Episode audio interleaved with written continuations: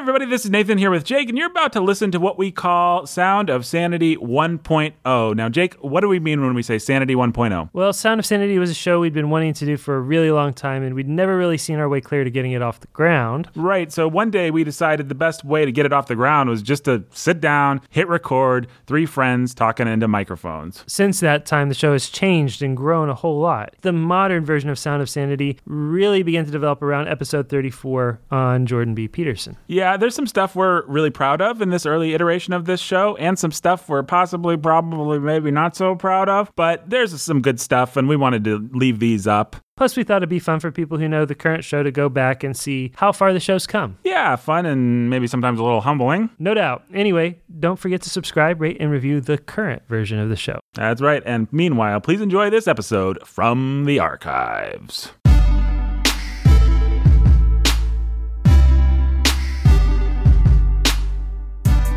You are now listening to The Sound of Sanity. This sound will continue for the duration of the program.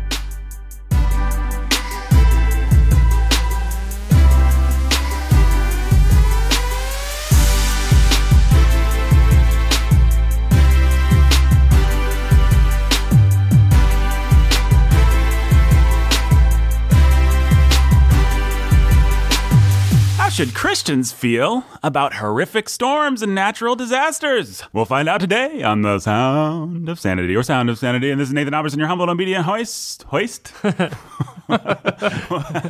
we're off. Host. I'm a host. I'm a host. The host with, arguably, some, enough. More than the others. host with more than many other hosts, I'd say.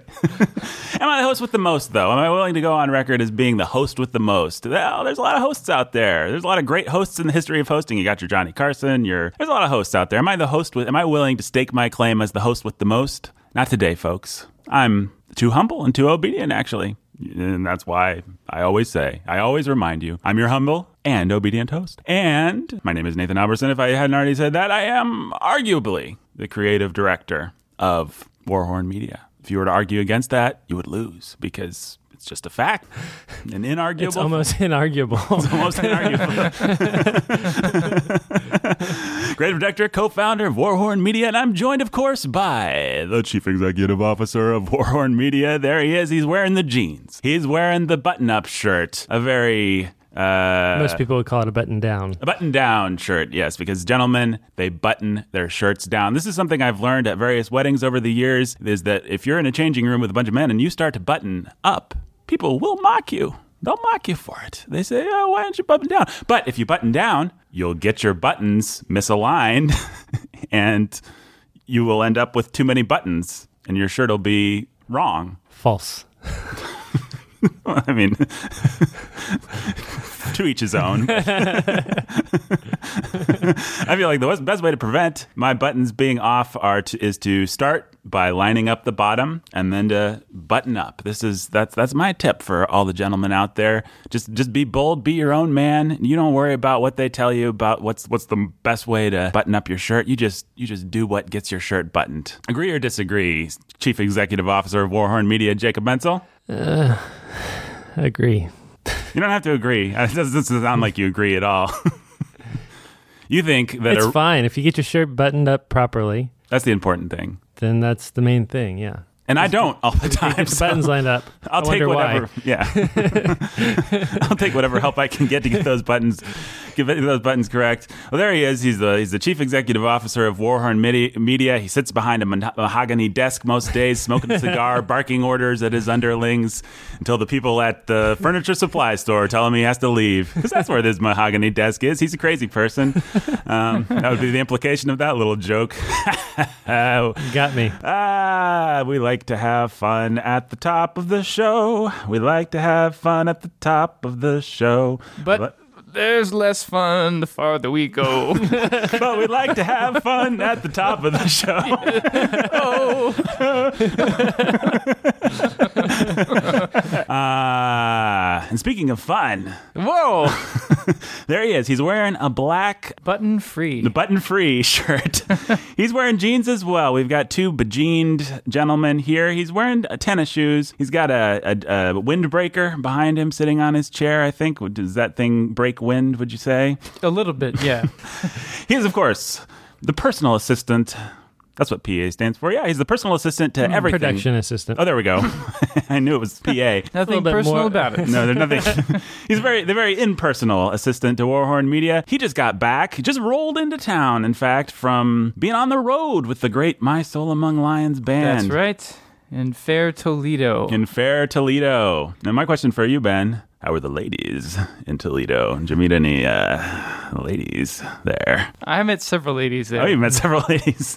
They were very kind. Did you? Oh, they were very kind. Uh, did you turn on the old uh, Sulzer charm? The old Perdite? Did you be I like, don't think I did. so? Uh, Not even I a don't little. think the old sus- Sulzer charm ever goes off, though. So okay. Maybe it's time for a new Sulzer charm. the old one doesn't Yeah, seem to be bringing you much luck. We're gonna work on that. You, you you could welcome. You could name drop if you want. You'd be like, I I work with Nathan Alberson of Warhorn Media. I've I am a personal friend of. Um, might be stretching things a little bit, but you'd be like, I'm a personal friend of CEO of Warhorn, the CEO, the chief executive officer of Warhorn Media. I wish that had occurred to me, but it's too late now. You can only imagine the you come inroads. back married. Yes. Yep. If you ever want to drop our names, that's just fine with me. If- All right. No, the problem with that is that they might try and butter you up in order to get to me. If, they- if it's a desperate single young lady, you know, they're always coming out of the woodwork. It's a. I guess it's a chance I'll have to take. the old, yeah, the old Alberson charm does communicate itself over podcasts and various mediums that these young ladies, no doubt, have engaged in. Mm-hmm. We're taking over the world, isn't that right, Ben? I think so. Did you have a good time with My Soul Among Lions? Yeah, we had a good time. Treat you all right, give you a good tip, didn't Tip. slap like, you upside the head or anything like that. Like tie your shoes. like that kind of tip. a good tip. Were your shoes, in fact, untied? button down. Button down. Don't button down. Button down. that yeah. kind of tip. Well, folks, today we are here to discuss. We like to be topical, don't we, Jake? Yeah, we like This to be relevant. A topical program. That's why we were talking about Taylor Swift's uh, single last week, which had hit like four Two weeks before weeks or ago, something yeah. like that. Uh, we like to keep it topical. And um, fun fact about Jake, he is a man who is very interested in watching storm coverage. True story. He is a man that if if there are videos on the Twitter or on the social media where you know uh, the Weather Channel is out there in the eye of what are they called Harvey or Irma or something, Jake is a man that is gonna have a hard time staying away from that, even during a small group when I should not be. right. Yes, yes, yes. So you uh, enjoy watching storms. Yeah, very much. Why is that? I think the real answer to that is that I don't. I'm not a a, a farmer. I don't live very much connected to nature apart from maybe going on a walk now and again. And I love being reminded of the fact that God is in control of everything and the storms are an awesome display of of power and it reminds me of my vulnerability that we all live just on the edge. We are in God's hand, and at any point in time, He can wipe us off the face of the earth. Mm-hmm. And not just us individually, but entire cities. And I, I so I, I feel sort of weird saying it because it's awful what's happened to Houston, what's happened to islands in the Caribbean and southern Florida now. Har- or uh, Irma's still hitting Florida as we as we talk about Mhm. it. So I, I don't have any delight in the in the destruction or the devastation at Right, we all. certainly don't mean to make light of that. I've got And a I, yeah, our hearts go out to everybody who's suffering. At the same time, I think there's a there's a sense in which it's a tremendous gift from God to be reminded that we are all in the palm of His hand. Yeah, I want to talk more about that, but um, maybe a little personal history. Uh, obviously, we're in the Midwest, where uh, we're we're like actually we live in like the perfect area. The Midwest tornadoes generally don't hit us. They're they're just a little bit to the what of us? The Tornado Alley or whatever is a little um, bit to the south of us. a little bit I of the south of us. So we get a nasty tornado every once in a while. But that's about it. Uh, we'll hear about things, various tsunamis. There's the fires in California right now. We're Yeah. we're really We're pretty insulated. kind of insulated from all of that. We're just we wouldn't Don't be the get a lot first place flooding. that North pretty- Korea would hit with their missiles if they send them. I mean, it's just like uh, it's sometimes we feel a little disconnected from that stuff. I think it's fair to say. That's right. There's that. Ben, you grew up where again? I grew up in Chattanooga. Chattanooga. Yeah, but I have family in Houston and in in Florida, are they all right? in Orlando. So far as I know, yeah. But there's a lot of uh, cousins, like third cousins, I don't keep up with. So I might see an occasional update on Facebook, right. and that's about as much as I know. What are you guys? Is Jake? What's your what's your history with what, what's the nastiest storm you've ever been a part of or seen in IRL in real life? I don't know. That's probably pretty hard to say. I'm from Evansville, Indiana. We've had some pretty devastating tornadoes down that way. So there've been there's been that sort of thing, but nothing that's really hit too close to home. Snowstorms enough to, you know, knock power out for a couple days. That's the kind of thing with snow drifts that pile up to 10, 12 feet. That's the kind of thing maybe the worst. When do you first remember? Like I remember, I my older brother was really super frightened of storms. He was adopted and he had some issues with his family that um, you know his original family was abusive, so he had some just issues in general with fear. Every time a storm would come through, this was when I was 4 or 5, my brother would have been I think 8 or 9, he would become incredibly frightened, violent, run around, and it was scary because I absorb I was just a little kid and I would absorb his fear and I would hear, you know, my dad trying to calm him down in the other room. So we would have been on the 11th floor of an apartment building at the time and the storm would have felt omnipresent as if it was surrounding the building. The rain would have Yeah. been hitting the window and the thunder and lightning all would have felt very close and he would be in there screaming in the dark and it would just be this uh this really oppressive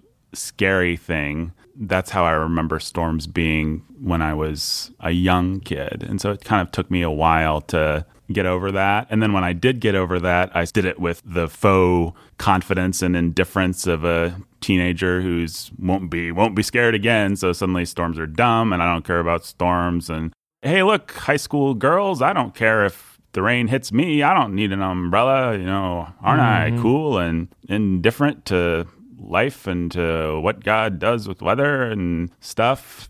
For me, I'm sure that when I was little, I was afraid of storms, but I can't, I don't remember it being a dominating or real scary, traumatizing kind of thing. I feel like I, th- one of the earliest conscious of storm memories I have wasn't even storm related. It was I was out at my great grandmother's house. Um, my grandparents were living with her at the time, and we'd stay summers uh, out there during the days. And my grandfather was out grilling just outside the garage, and I was there with my little brother. So my memory is pr- like a bright, sunshiny day, and he grabbed us and he threw us into the garage.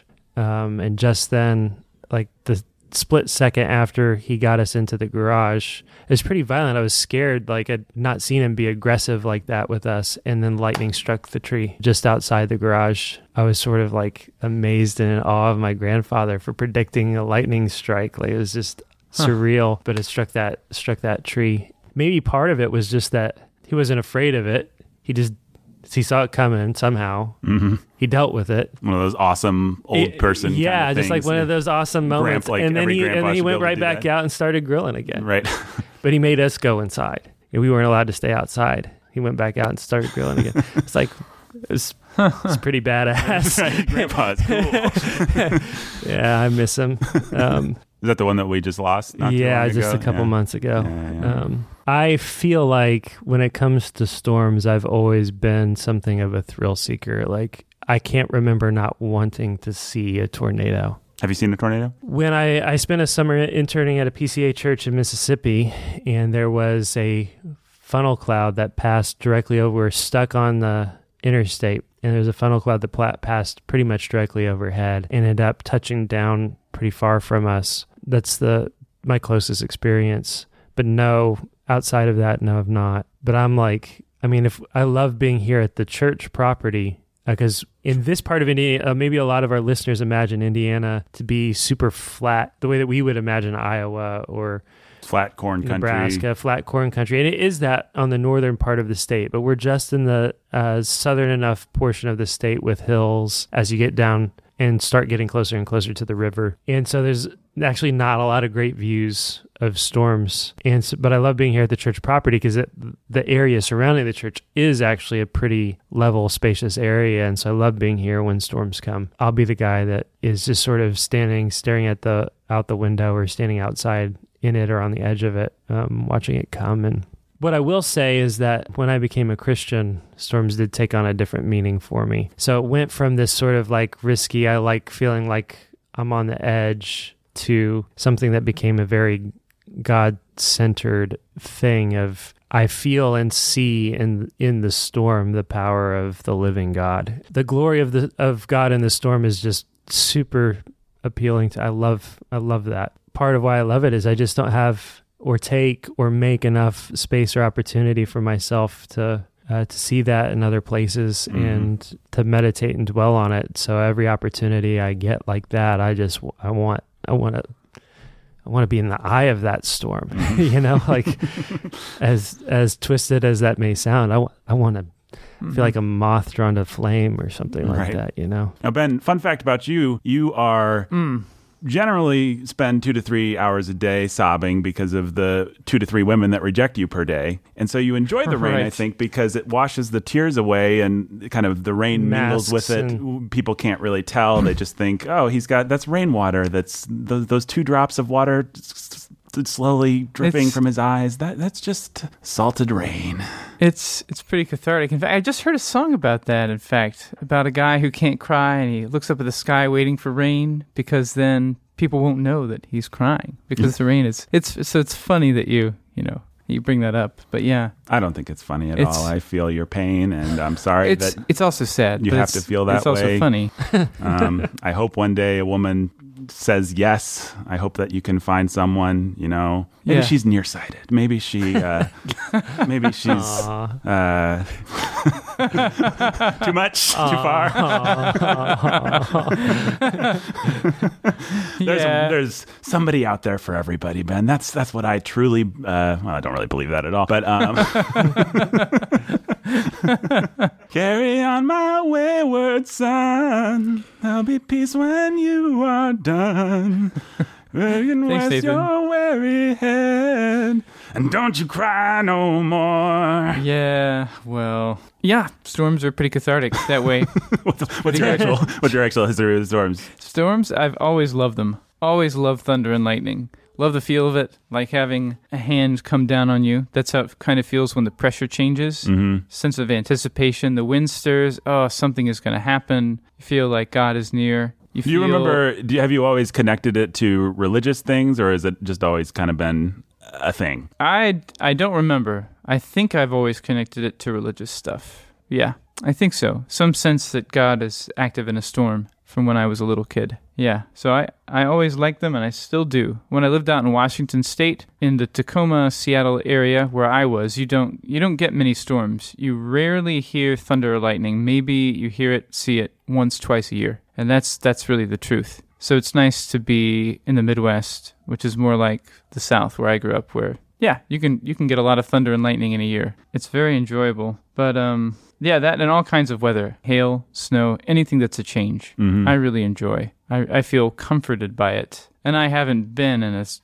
awful, severe weather situation. The closest thing is one blizzard in 93 in Chattanooga. It's a storm that affected a lot of the country but it was the most snow I'd ever seen. Still, maybe about the most snow I've ever seen fall. A foot and a half. So, not that much if you really live up north, but right. it was a lot for us in Tennessee when I was a little kid, going out in the snowdrifts and then being in the in the wind when the snow presses so hard against your face you can't see and you feel like you can hardly breathe. Mm. That was that was that was on that felt dangerous and it was mm. very exciting to be in to be there. Uh, some people, some hikers died, things like that. Mm. But we we were never in any real danger except for being out in the snow and maybe getting separated from our dad, but that didn't happen. It could have. Are we describing right now? It occurs to me that I'm not sure. Are we describing the uh, do most people feel this way? Is this a relatable podcast that we're doing, or is this like, are we weird? Or are we being like weirdly sanctimonious to like make it kind of like, oh, you know, we we think about God every time that the the nature stirs her her hand. Is uh, um, what do you think the general? well, I think it probably depends on where you live. I think Mhm. if you live out in Oklahoma, where you can't help but be affected by tornadoes every year, you might see things pretty differently than we do. Uh, We may just be insulated. It may be in part because we're we're a little insulated, um, like we talked about at the top of the show. But at the same time, I think I think all good, all good.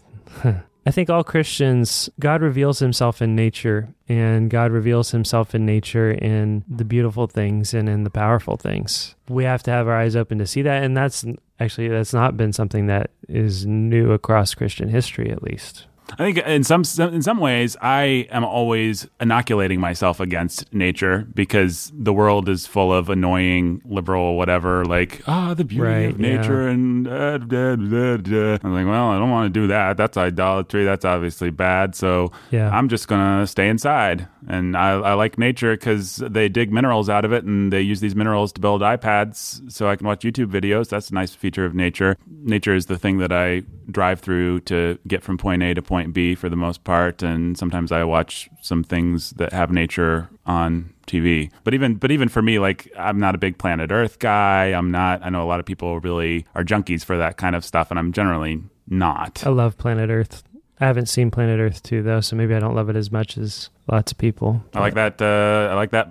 Uh, whatever the mongoose that escapes from those snakes. That was pretty cool. That's pretty awesome. Oh, yeah. Yeah, it's a good YouTube video. If you haven't seen it, it's amazing. Um, sure, you probably you, see, you have seen it though. Everybody's seen that, I bet. I mean, it's easy to be pious about it and say, "Oh, you know, God is in the storms, and let's look at the Psalms." Uh, But then, you know, like well, here we've got we've got uh, Harvey and Irma. You know, people are really suffering. Yeah. Is it wrong to see and appreciate the power of God in that somehow? Is it wrong to? I, I keep wanting to say like get off to to to for there to be some sort of enjoyment or pleasure or wow, God's awesome.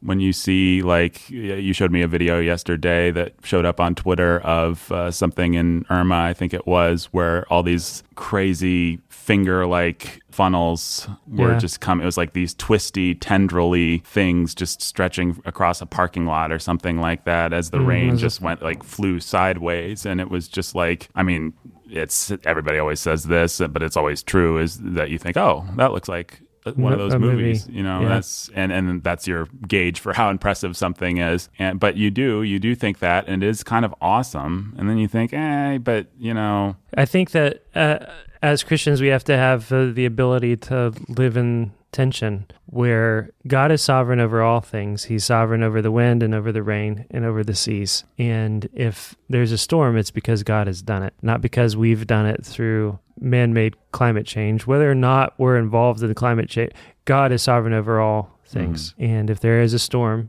God has done it. And if God has done it, then as students of Scripture, as lovers of God, we look at it and we see God's hand in it and God's power and should be in awe and uh, should it should put us in mind of the power of God. It should help us to fear God and to think of the coming judgment because that's what one way or another uh, disasters like this are, judgments from god. They don't happen outside his hand. They don't happen outside of his control. All disasters like this none of them happen if if adam hasn't sinned. And so they all should put us in mind of the judgment seat of god. And for the christian who knows jesus that's a happy thing to be reminded of because it puts us in mind of our own sins before a holy God who's awesome and glorious and beautiful and who can ride in the eye of the storm. And yet, because of what Jesus has done for us on the cross, we will not be consumed. I remember very early on uh, being a Christian reading Jonathan Edwards talking about how. Um, very he- famous passage in Jonathan Edwards, maybe. yeah, I, I, but yeah, really sweet passage where he talks about how he used to be terrified of storms, and then until until he came to understand and embrace the sovereignty of God in over all things, including Mm. storms, and then suddenly storms were sweet because they're guided by God's hand, and they show and display the power of God, who means all things for good for those who love Him and are called according to His purposes. And that can be very difficult to believe when you're suffering because of them, or when you see people suffering because of them. But God doesn't call us to understand all of His purposes in every individual circumstance of how people suffer and don't suffer, but He does call us to see the macro that He is God, He is sovereign over all things, He is in the storm, and there's something terrifying and terrible and beautiful and wonderful about it that should make us fear him and love him and call to mind the judgment seat of God. And then calls us to compassion for those who have suffered as a result of it. Yeah, yeah. I know people try to resolve that tension in different ways. I, I knew a pastor who uh, he would have said he was a Calvinist. He would have said he believed that God was sovereign. The one thing that he, if I'm remembering it rightly, he did not want to give God, and it was weird. I thought it was so weird. Weird. He did not want to say that God was in the dust motes. He said God can turn Pharaoh's heart.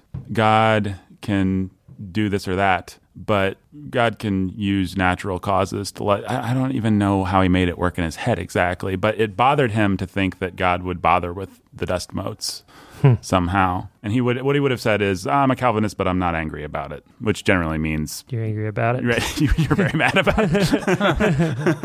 you don't like the sovereignty of God, but you know you have scripture passages about God knowing every hair on his our head, and it seems nice. But here was a guy that you, you know that's like a sweet like you know his eyes on the sparrow. Everybody likes that, but and he I'm sure he liked that too. But for some reason, the idea of God as being anything but uh, what's the word for uh, what they always say the founding fathers were just deism, you know, yeah. for um, God set the clock in motion, that whole thing. He wanted God to have set the clock in motion when it came to certain aspects of nature. It helped him resolve certain tensions that he felt in order to, if he could, you know, like he would say that God sent some people to hell and some people to heaven. He was willing to swallow that bitter, that bitter pill. He didn't want to get specific about it or allow to God to get specific about it when it came to nature. And I think I kind of get that. I mean, I, I don't agree with it, but I understand why that would be a temptation for somebody. Like, you don't want to have to s- think about God's judging people through Irma and Harvey, for example. Yeah. If you can keep God out of the dust motes, then you can keep God out of judging people through Irma and Harvey. Well, you can keep God out of the brutality of predators and prey. Right. It's an even smaller example, but something that does bother people, you know, watching planet Earth or whatever. Right. Mm-hmm. Well, so what, what what do you say to that guy? Um, Besides, read your Bible, pastor. well, that is one thing that you have to say to somebody like that. And don't um, be angry about it. At, at the end of the day, you, you have to be willing to let God be God. Humble yourself and accept the fact that God is God. And that means He's wiser than you in how He ordains things to come to pass and how he guides uh, creation and how he guides things on this rolling sphere. And you can't control everything, and you don't need to, um, and you don't need to understand everything. You don't need to understand why. You don't need to have an explanation. What you do need to have is an understanding that God's sovereign over all things, and that means good for those that love him and are called according to his purposes. And so love God and strive to be found in Christ and learn to delight in the fact that he he rules and reigns. Nothing happens outside of his control, including what happens not just in nature but politically. The king's heart is in the hand of the Lord and he turns it wherever he wills. And kings include presidents and and congresses and parliament houses and that's a good good thing even if it means that there are terrible things that happen and terrible consequences short term. God is always in the big picture moving history uh, towards a glorious, glorious, and where all stand before him and every knee bows and every tongue confesses that Jesus is Lord. And that's what we need to, to have our eyes fixed on, especially um, when things like this happen. And then we always we joke from time to time about uh, Mr. Rogers, mm-hmm. but um, Mr. Rogers has a, a great little quote that I think is really helpful, where he he says, "When I was little and I saw something scary on on TV, something bad happened, and I'd be afraid. My mom would always tell me to look for the helpers because mm-hmm. they're always." They're always there. There are always people who are helping. You Got the great Joel Osteen. He opened the doors right up on his church. He let people right in. Uh, uh, the Southern Baptist Convention is amazing. Yeah, no. Um, hmm. The relief efforts, the organizational skills, the mobilization of the of the Southern Baptist churches in our country is just insanely admirable. Mm-hmm. And they are uh, the hands and feet of Jesus um, in Houston. Lots of other denominations, lots of other uh, churches and individuals who love Jesus down there doing good work. But man, it's tremendous to to see and to know and to see some of the stories about the way God's people have have come to the aid and and, and outside of Houston, even just taking people in. Well, and maybe so here's the more difficult thing to maybe talk about, which is I don't want to let us off the hook without really discussing the fact that, of course, we feel compassion for people. Of course, we mourn with those who mourn. Of course, Christians should be the first ones to be helping everyone. But there is a good, a godly delight in seeing the power of God unleashed in Yep. nature or in anywhere else. And maybe I can explain it best by I'm, I'm sure I've talked about this in some capacity on Warhorn, various media of the Warhorn variety before, but um, I, very personal, probably one of the pivotal moments in, in my testimony was that I always, always, always really loved uh, horror movies, and especially supernatural horror movies. I liked stories about big dramatic evil, Stephen King monsters, H.P. Lovecraft, you know, big monsters. That was what I was into as a teen, as a gothic emo kind of a teenager. I never really thought about it. I just knew that that's what I'd liked, and I knew that, and I also knew that I wasn't particularly inspired by, you know, I didn't like to read my Bible, I didn't like to pray, I didn't care about the things of God all that much. But what I never really understood was that my appetite for power, for supernatural power, was actually a healthy one, which I was just feeding with the wrong food. And I remember specifically reading Psalm 18 at some point, I think in my early 20s, or maybe late teens, but I want to say it was I was probably 21 or 22. David said, "The Lord is my rock and my fortress; I will call upon the Lord, who is worthy to be praised. So shall be I be saved from mine enemies. The sorrows of death compassed me; the floods of ungodly men made me afraid." So he's, uh, you know, all this bad stuff has happened. In my distress, I called upon the Lord and cried unto my God. He heard my voice out of his temple, and my cry came before him, even into his ears. Then the earth shook and trembled. The foundations also of the hills moved and were shaken, because he was wroth. There went up a smoke out of his nostrils, and fire out of his mouth devoured. Coals were kindled by it. He bowed the heavens also, and came down, and darkness was under his feet. And he rode upon a cherub, and did fly, yea, he did fly upon the wings of the wind. He made darkness his secret place. His pavilion round about him were dark waters and thick clouds of the sky. The brightness that was before him as thick cloud passed, hailstones and coals of fire. The Lord also thundered in the heavens, and the highest gave his voice, hailstones and coals of fire. Yea, he sent out his arrows and scattered them, and he shot out lightnings and discomfited them. Then the channels of water were seen, and the foundation of the world were discovered at thy rebuke, O Lord, at the blast of the breath of thy nostrils. He sent from above, he took me, he drew me out of the waters. And I remember reading that. I didn't mean to pull it up in the King James there, but I'm glad I did because I'm pretty sure I read it in the King James just by accident the first time too. And I remember just being floored by the thing that I actually thought was, well, there's the horror movie monster that I've been looking to worship my whole life, which wasn't a very noble thing to think, but it was the right thing for me to think at the time because what I actually meant was all my life I've been searching to worship something that's more powerful. And so the best thing that I could possibly come up with as a dark, dumb emo kid was was was stupid fictional monsters. And now here's a description of God and he's powerful and he's clouded in darkness and he's sending out lightning and he's wiping wickedness away and it's big and it's powerful and it's exciting and it's cool and it's takes your breath away and it's the real version of every dumb special effects spectacle movie you've ever seen and that's something I want to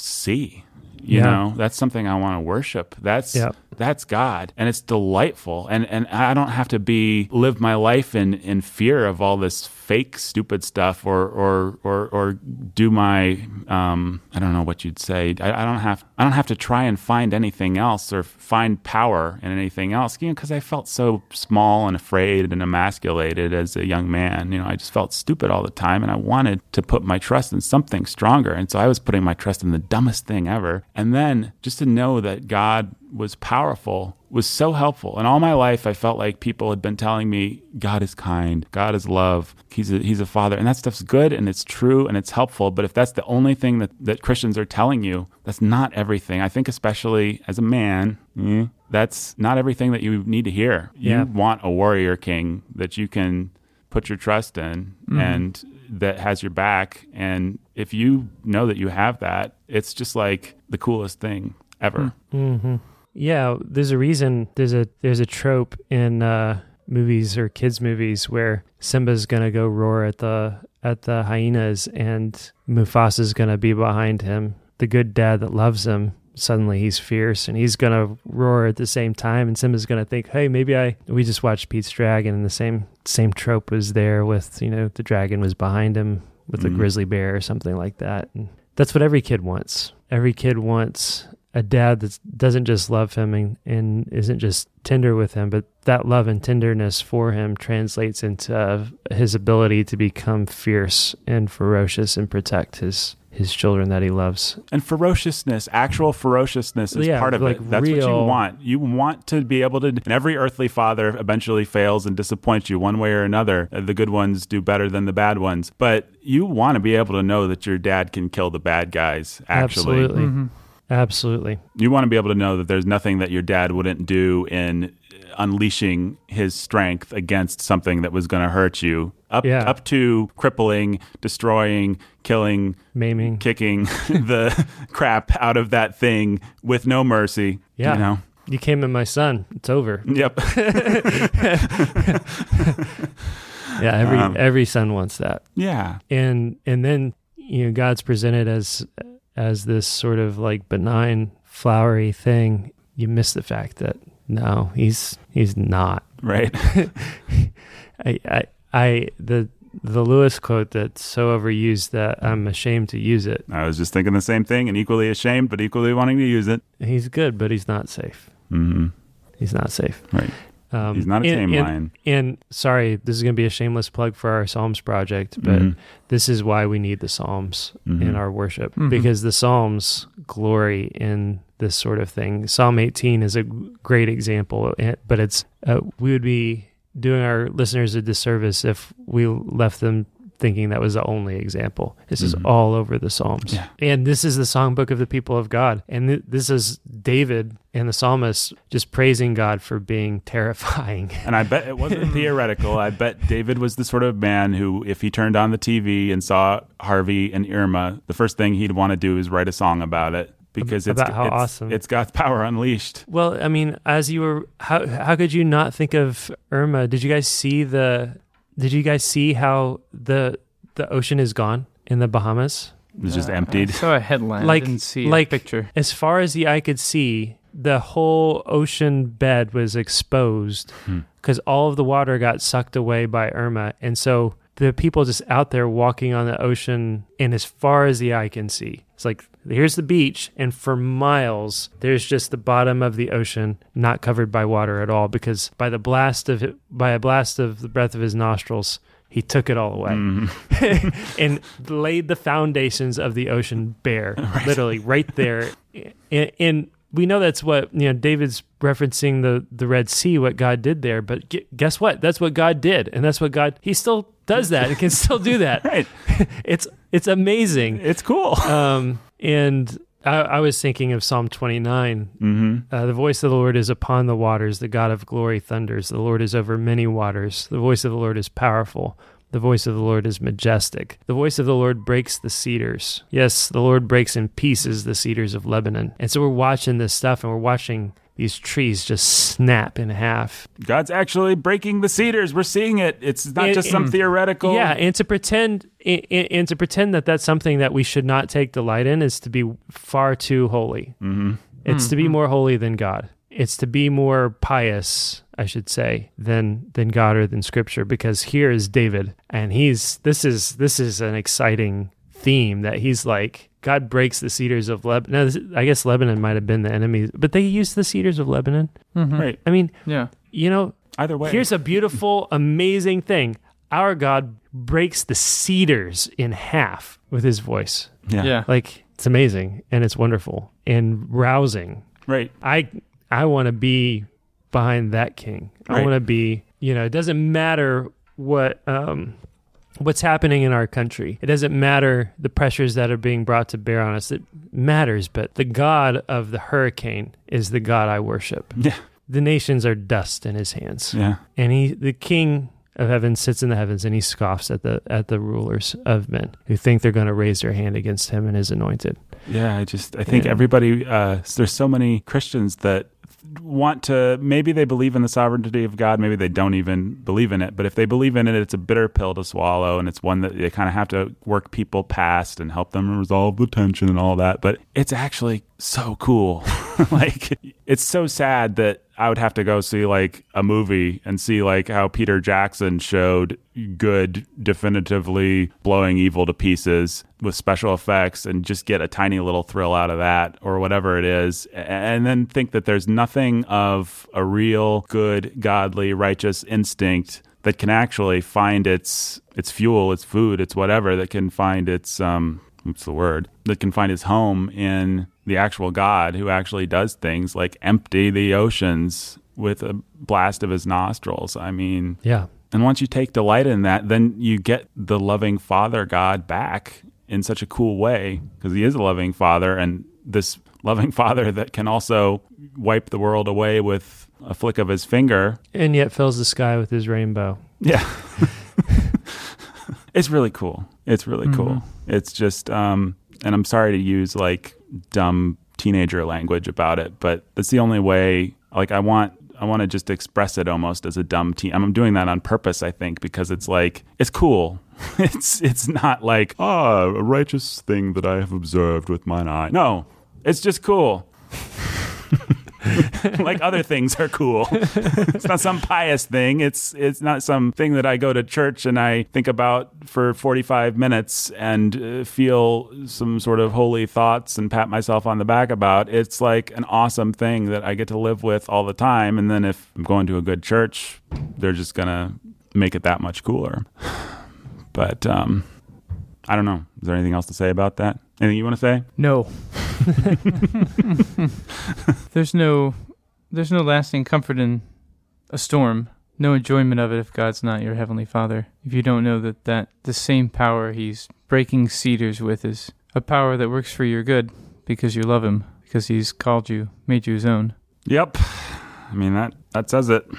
Well, that's about everything that we have to say on the subject, I think. I mean, I hope this doesn't seem callous towards the real suffering. Certainly don't mean it to be. Certainly uh, do feel bad. I, I don't even know how much to even say about that, but I mean, it, it- we we do understand it's it's it's awful, but you have to be able to live that tension and you have to be able to worship the God that does those things. And um yeah. Well, Job worshiped the God of the storm uh, when he had given and when he had taken away. And Mm-hmm. Job never denied that God was the God of the storm, that God was the God of the whirlwind, whirlwind. And uh, he never stopped worshiping him as the God of the whirlwind. And so when the whirlwind took away his family, Job shut his mouth and worshiped God. And when the Lord rebuked him out of the whirlwind, Job shut his mouth and worshiped God. And the way that we deal with the world whirlwind when it strikes home is not to pretend that God's not the God of the whirlwind, but to acknowledge that the Lord gives, the Lord takes, and blessed be the name of the Lord.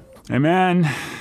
Well, thanks for listening, everybody. The Sound of Sanity, as always, was engineered by Benjamin Sulzer. Sulzer? Sulzer? Sulzer. Sulzer? Sulzer? Sulzer. Sulzer. Sulzer. Engineered by Benjamin Sulzer. Produced by Nathan Alberson. Like all fine Warhorn products. Executive produced by Nathan Alberson and Jacob Mentzel. Until next time. Stay sane.